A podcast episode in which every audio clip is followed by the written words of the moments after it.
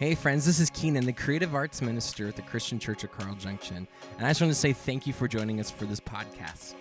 The Christian Church of Carl Junction exists to glorify God by being disciples who make more disciples. We do that by coming to God, thriving in family, and going on mission for his kingdom.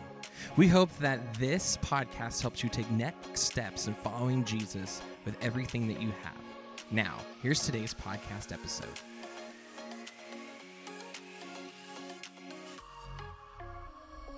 Good morning. Welcome here to the Christian Church of Carl Junction. In the room with us here online, I'm glad you've joined us today. Before we jump in, I want to take one more moment to remind you we have an app for our church. It's brand new this year. You can find it in your app store of your phone. Search for This is CCCJ. You can find it right there. It'll be our logo in there and everything. It's a great way to take notes on Sundays. There's daily content, all kinds of things that will help you, I believe, connect better with what God is doing here in and around this place. Uh, we've been in a series this year so far called It's Complicated. The first week we talked about being people who live in the middle of complicated, messy, painful sometimes relationships, knowing that they're not perfect and they're not easy, all these things. And we talked about being a people who live at the pace of purity. If we can live at the pace of purity, the way God has called us to, then we can begin to unravel and uncomplicate some of these relationships. Uh, last weekend, I encouraged you, out of the Word of God, to be a people who are trustworthy, being made in the image of a trustworthy God. And if we can live that way, we begin to uncomplicate relationships, to see the will of God be done. This morning, I want to encourage you. I believe God is going to speak to you out of the Word. And we're going to look at four different places in Scripture and then use a fifth one to show us a big picture. And I believe God's going to encourage you today to be a people who are connected, connected to Him and connected to each other, to other people. As we jump into that, I got to tell you a little bit about myself. Maybe you already know this. This might not be a surprise to anybody in the room or anybody online here, but but I am by nature, by my personality, I'm an introverted person. I'm an introverted person. I love preaching. I love being with people. I love being with the church. I love hanging out. I love praying with people and meeting in my office and being in the lobby. I love all these things. But I can only do it for a little while. I'm an introverted person. Growing up, I used to think there was something wrong with me.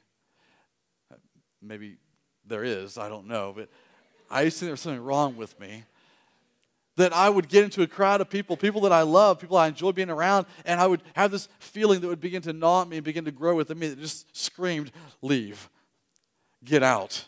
And I used to think something was weird because I just sometimes have to step away. Uh, we have these things called oikos. They meet in our homes all around the area right here. There's one that meets in my house every other Sunday night. And at my oikos, we have regularly between 30, 35, 40 people in my house for oikos. People from the age of little bitty up to grandparents, all the way through there, gather in my home. And I love oikos. I look forward to oikos. And sometimes in the middle of oikos, I have to go hide for just a minute because it's a little bit much. I used to think that was weird. My wife is an extroverted person. She thinks it's weird to not want to be in the crowd. And the bigger the crowd, the longer it goes, the more energy she gets. It's different. I've learned about introverted and extroverted people. I've learned that introverted people are kind of like, they're kind of battery powered. We get our, our energy from inside, and there's times we've got to close the door, be in our own thoughts, be alone, just to get a little bit more energy. Extroverted people are like solar powered people. They get more energy from the environment that they're in, they just get more and more and more. That's my wife, that's not me. Both are normal, and both are okay, and both are godly. But whether you are introverted like me or extroverted like my wife, it does not matter. You have to have relationships with other people, specifically the kinds of relationships that you were created for. You were created not to have relationships that are centered around things like hobbies and work and neighborhoods and communities and TV shows and things you do. Those are all okay, but they're not what we center around we were all made to have Jesus centered relationships that connect us with other people. See, Jesus centered relationships connect us with other people. We were made in the image of a pure, holy, trustworthy God who thrives in community and wants us to have community. When he made Adam, Adam was alone in the Garden of Eden. He said it's not good to be alone. He made Eve, put them together, said it's very good. You got to be together. We were made for relationships. The key is finding Jesus centered relationships that connect with other people. This morning, I want to give you four traits of a Jesus centered relationship. And then I want to show you this beautiful picture of what it looks like when we find that. I'm going to pray for us, and then we're going to jump in. We're going to skip through several spots in the Bible today. They'll be on the screens in the room here, um, and, and I'll give you time to find there, hopefully, to get there with me. Let's pray together, and then we're going to jump right into 1 John chapter 3, verse 16. Let's pray together. Father, I ask this morning that you would speak to us out of your word. I pray that as we gather here, some of us are in person, some of us are online, we are all part of the same church, the same kingdom, the, following the same God, following you. I pray you would show us today a way to recognize our relationships, to surrender them to you, to be Jesus centered, and then let us leverage those relationships in a powerful, holy way so that your kingdom would grow and thrive among us, around us, and through us, and we would see lives transformed through the power of Jesus centered relationships. That's what I'm praying, Father. And I believe you're going to convict and challenge us through your Holy Spirit today. And I pray in Jesus' name, amen. In 1 John chapter 3, verse 16, we're going to find our first trait of a Jesus centered relationship. The first trait right here. This is what John, one of the 12 apostles, he said this. He said this at the end of his life, he was looking back and he was writing, and he said, This is how we know what love is. See, John, when he was younger, he was one of the sons of thunder, one of the apostles that was kind of known for a temper and for being loud. And, but now at the end of his life, he's become this apostle that talks about love all the time. He says, This is how we know what love is. Jesus Christ laid down his life for us. And we ought to lay down our lives for our brothers and sisters. You know, it's easy to think.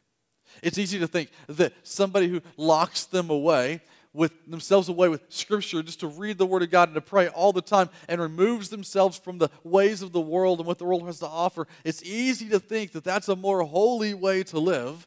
In fact, there are whole cultures and communities that do this. They, they back away from the world, they put walls up, and they, they hang out by themselves with their own languages, even sometimes, just to spend time in the Word. And they say, This makes us more holy. But what you find out is those communities are just as broken, just as complicated as any others. It is not more holy to remove ourselves from the world. This is how we know what love is.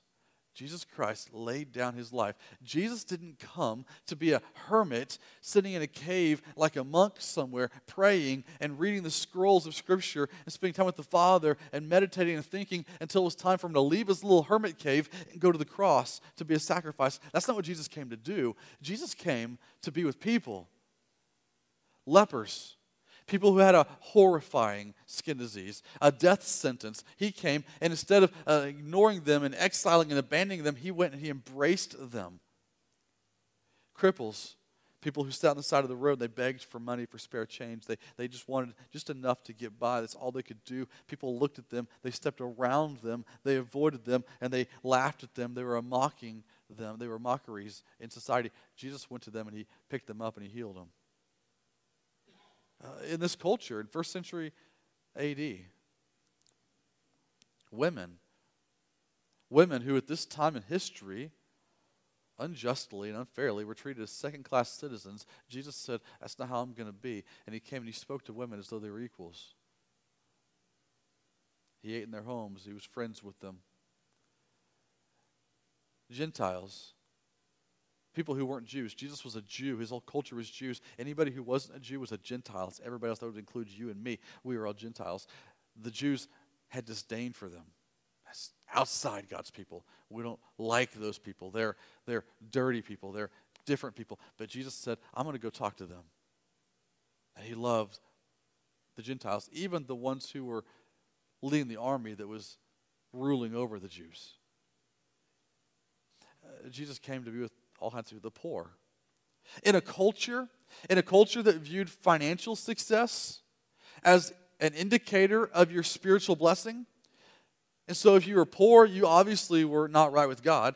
Jesus came and he spent time with the poorest of the poor. Jesus came to love other people. Jesus centered relationships, number one trait, Jesus centered relationships love other people.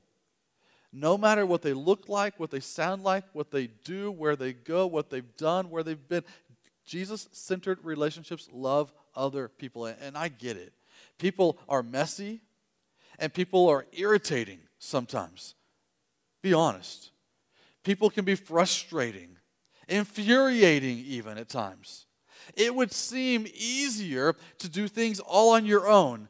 And maybe you've heard that little whisper in your ear. It's the enemy, it's Satan whispering in your ear. He whispers in mine more often than you know. It would be easier to do this by yourself, Adam. It'd be easier just to ignore people, just put a wall up, close the door, go do it on your own.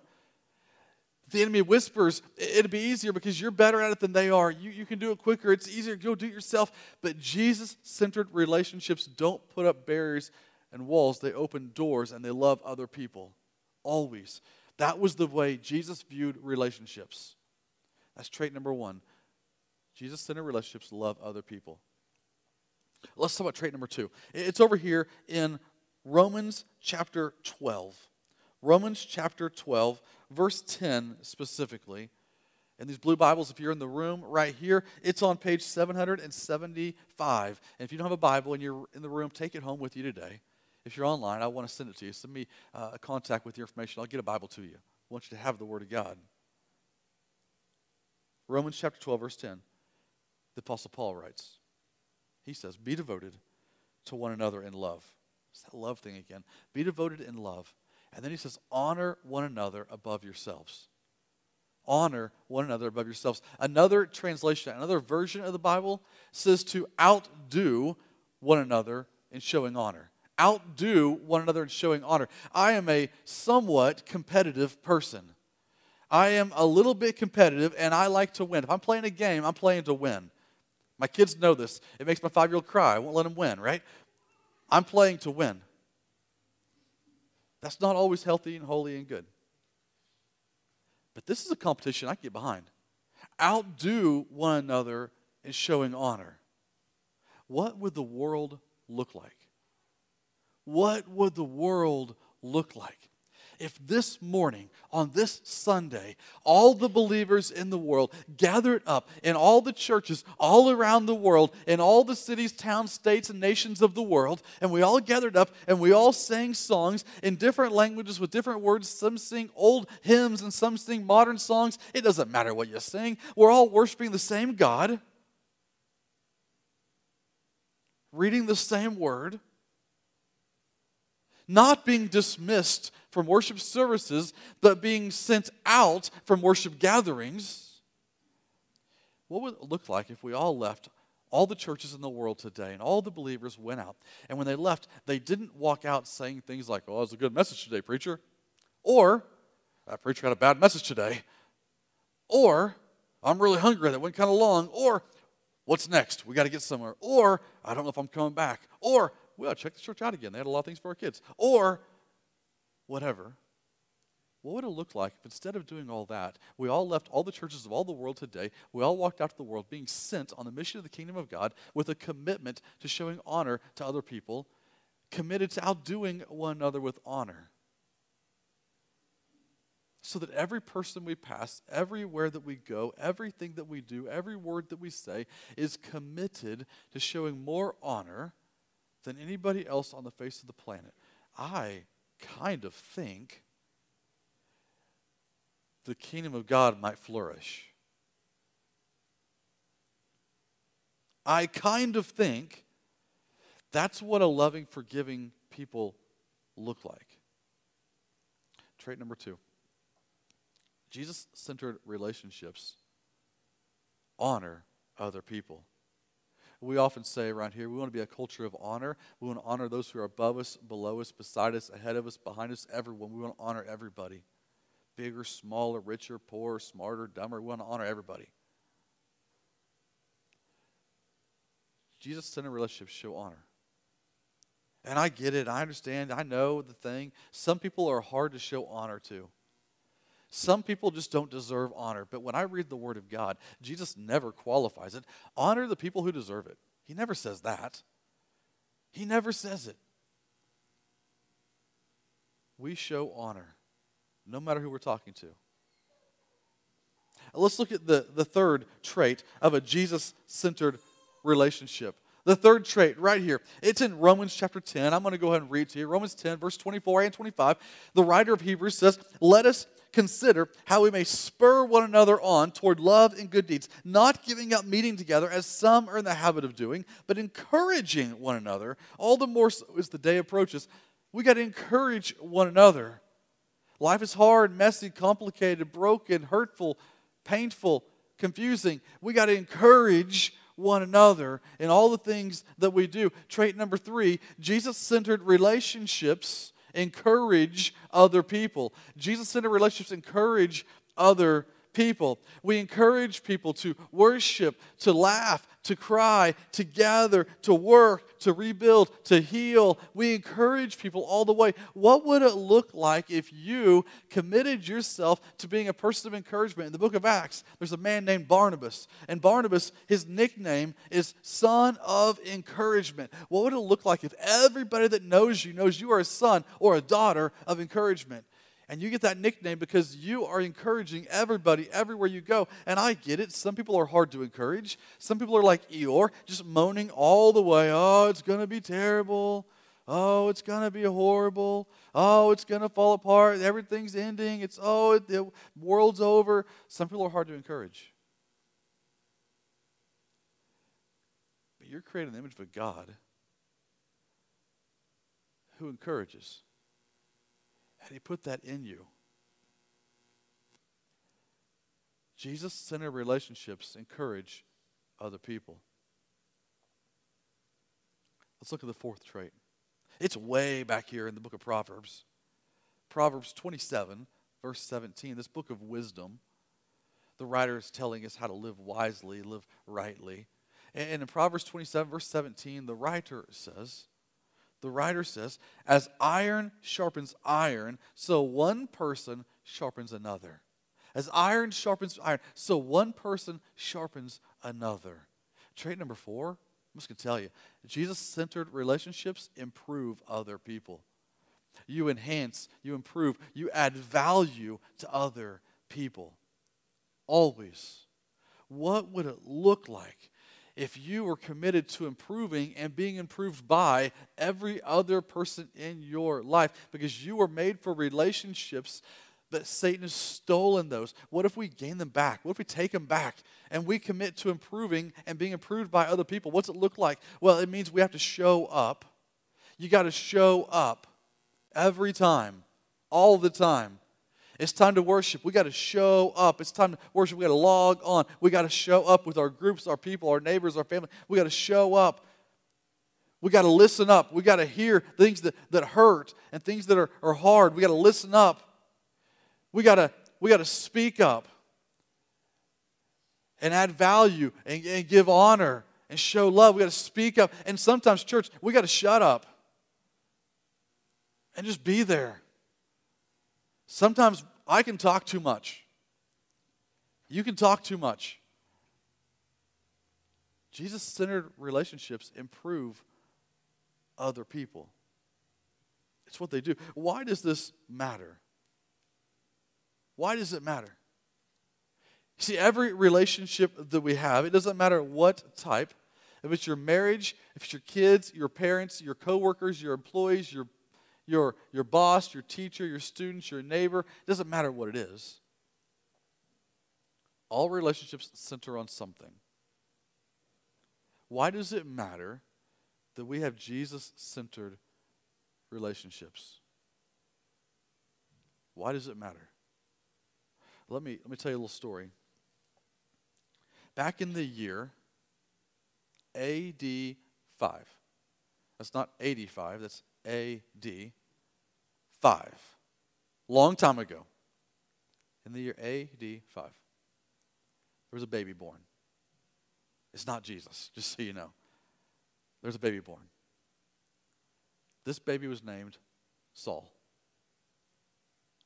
He was born to a great family that had the greatest intentions for him, the greatest hopes for him. That he was born to a family that had some means and some opportunities, and so they put him in the best schools with the best opportunities, surrounded by the best crowds. They put him in the best clothes, and they had all the best things for their son Saul, whom they loved very much. And they put him on the right track. And Saul went to school, and Saul he was a quick learner, and he quickly progressed through school. And you know how it is if you've had kids in school recently, even you know how it is in school. I have a son in high school, and right now I know everything, everything is, it's like a race to the finish. You got to get the best grades, the best things, the best setup for college. You got to be in the A plus program, the DC program, this program, that thing, all the acronyms. You got to be part of all this stuff. I get it. Saul was a part of all those things. He was the best of the best. And Saul graduated. And Saul went to the next step of his life. And when Saul was 27 years old, or thereabouts, Saul found himself with a group of people that he was kind of leading, kind of learning from, he was kind of apprenticing with. He found himself with a group of people. And one day, this group of people and Saul, they found themselves outside the walls of a city. And Saul found himself standing here with every opportunity in life and every chance and everything given, he found himself in this moment at 27 years old, standing there with his arms out just like this, holding a bunch of jackets in his hands. Holding a bunch of jackets in his hands, while all the people he was with, this big crowd, this crowd of people, they called themselves religious leaders. They were kind of like a bunch of thugs. He stood there holding all these jackets, while all these other people were with, they all bent down and they all picked up rocks about this size and they all threw them at a man named Stephen until Stephen was dead. And Saul, Saul, who was born to a great family, given a great opportunity, stood here holding these jackets, approving of everything they did. He'd waited for this moment, he'd trained for this moment. Because you see, Stephen, Stephen was preaching the good news about Jesus. And Saul, he, he had joined, he joined in with a group of people that were all against that. So he stood there approving of the death of Stephen as Stephen was viciously murdered by this band of religious thugs. Not long after that, Saul took the next step and Saul became a leader, and he begins to actively persecute and attack the church and Christians, believers himself. And he would go with this band of merry thugs that he would lead around here, and they would drag people out of their homes, they would imprison them, they would kill them, and worse, all these things. And a great persecution broke out against the church, and the church scattered everywhere. And but Saul wasn't done. He wasn't a quitter. This Saul, he was he was a go-getter. And Saul, one day, when he was about 29 years old or so, Saul was leading his merry band of religious thugs down a road to a city called Damascus. And as he goes closer to the city called Damascus. They're walking along, and I imagine in my head that they were talking about their plans. Maybe they had a list of addresses. We're going to these houses. We're going to get these people right here. You see them? These people, and we're going to drag them out of their houses. This one's going to prison. This one's going to that prison. This one we're going to we're going to really humiliate that one. This he's talking about their plans, and they're going closer to Damascus. As they get closer and closer, and they're looking at their plans, they're talking through all these things. And Saul's giving all the orders to his little merry band of religious thugs, and they're getting closer and closer and closer. And all of a sudden, this blinding light pops up in the sky. Saul didn't see it coming, and he falls to his knees, as does everybody else, and Saul's blinded. It's like staring directly into the sun. He loses his eyesight, and out of this bright light in the sky, all of a sudden there's a voice that comes out of it. Blew all their minds. This voice comes out Saul, why do you persecute me? And all of a sudden, Saul finds himself face to face with the God that he's waging war against. That was a pivotal day. See, up to this point, Saul had a bunch of Saul centered, anger centered, religious centered, revenge centered, cultural centered relationships. And they had served Saul well he got a leg up. He was doing great. But in that moment that he came face to face with the living God, Saul had to make some choices real quick. Somebody helped Saul to his feet, blind. he was led into the city of Damascus. He met a man named Ananias there. He learned about this Jesus. Saul was baptized into water. He was lowered into water, symbolically dying to all of his past, all of his past falsely centered relationships, all of his past sins and pain, and there were a lot of them. And he was baptized, and all that was forgiven through the blood of Jesus that flowed on the cross. And Saul came out of the water filled with the Holy Spirit, and he would never be the same again. In fact, he became known as Paul, and he began to write all kinds of letters. He began to travel on these missionary journeys, preaching and starting churches after churches after churches, and leading all these things. And the world began to know Jesus because Saul met God. Well, if you fast forward quite a bit, Saul now is an older man, about 51 years old or so, 52, somewhere in there. And Saul found himself in the city of Corinth. He'd been going on a journey. He's sitting in the city of Corinth. One night, he's been preaching the gospel all day to people. He's had a hard life. His eyes have started to fail. He can't see very good. His strength is going. He's been beaten a lot of times. And one night he's sitting there with his friend Tertius, and he starts to talk, and Tertius starts to write. And Paul starts to write or to dictate a letter to a church in a city called Rome, the capital of the empire that ruled the known world. And he starts to write a letter to the churches in the city of Rome. He calls it Romans, it's in your Bible. He starts to write this out. And then they get to the end of it, and they fold it up, and they seal it, and they hand it to a lady named Phoebe. And Phoebe takes this letter and she heads off to Rome. Paul's never been there yet. Paul doesn't know anybody there yet. But she takes it and she gives it to the churches and they unfold it and they start to read this letter that Paul had sent to encourage them, to honor them, to improve them, to love them. They start to read this letter of the good news of the gospel of Jesus Christ came from heaven, died on a cross, resurrected out of a tomb. And then in Romans chapter 16, the very last page of the letter, Paul gives us a picture. He gives us a picture. I want to I want to read it. I'm not going to read every word, but I want to read it to you. Romans chapter 16. Here's the picture that Paul gives. This is the result of a life lived with Jesus centered relationships. I commend to you our sister Phoebe, the one that took the letter, a deacon of the church in Cenchrea. I ask you to receive her in the Lord in a way worthy of the people and to give her any help she might need from you. She's been the benefactor of many people, including me. He says, Greet Priscilla and Aquila, my co workers in Christ Jesus. They risked their lives for me. Not only I, but all the churches of the Gentiles are grateful to them. All the churches. He says, Greet the, all, oh, greet the church that meets in Priscilla and Aquila's house. That's not a name, that's a group. Greet them. He says, Greet my friend Epaenetus, the first convert to Christ in the province of Asia. He says, Greet Mary, who worked hard for you. Greet Andronicus and Junia, my fellow Jews. They are outstanding among the apostles. They were in Christ before I was. Greet these people. He says, Greet Ampliatus, my dear friend in the Lord. Greet Urbanus, our co worker, and my dear friend Stachys. Greet Apollos, whose fidelity to Christ is to the test. Greet those who belong to the household of Aristobulus, his whole household, or the church in his house. Greet Herodion, my fellow Jew. Greet those in the household of Narcissus. They're in the Lord. Greet Tryphena and Tryphosa, who's those women who work hard in the Lord. Greet my dear friend Persis, another woman. She worked very hard in the Lord. Greet Rufus, chosen in the Lord, and his mom. She's been a mother to me too. Greet Asyncritus, Phlegon, Hermes, Patrobas, Hermas, and the other brothers and the other sisters with them.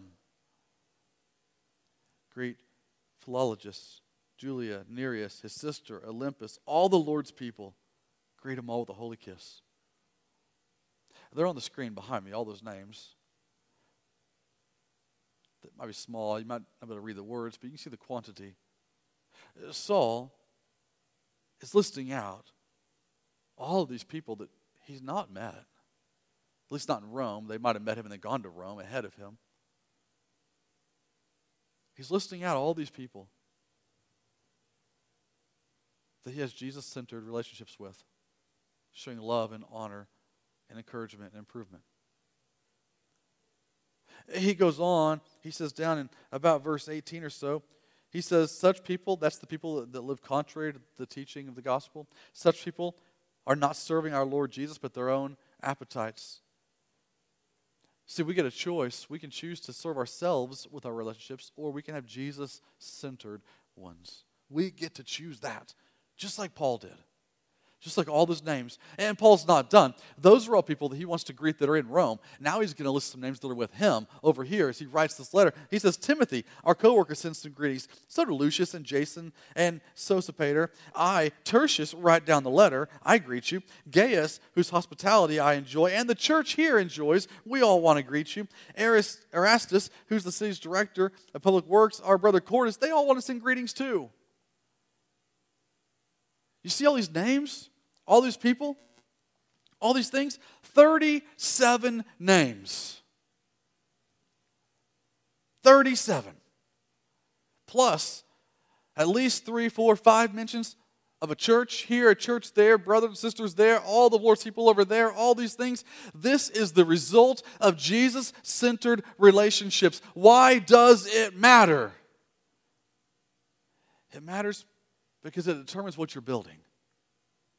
If you have self centered relationships, you're building your own little empire.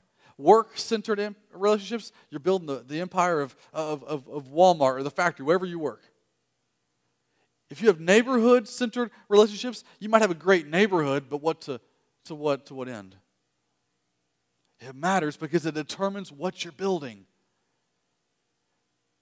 And Paul gives us a beautiful picture of a network of 37 individuals and four or five groups, multiple churches that are all in Jesus centered relationships. And he lets us know unequivocally here that Jesus centered relationships connect to other people and they change the world. This is why it matters. Every relationship you have is complicated, every one of them.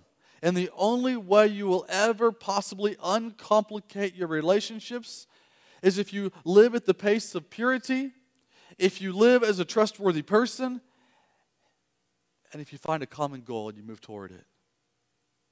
Every church I've been a part of, every church I've been a part of fights. Every church. Every church I've ever heard of, every church I've ever known fights.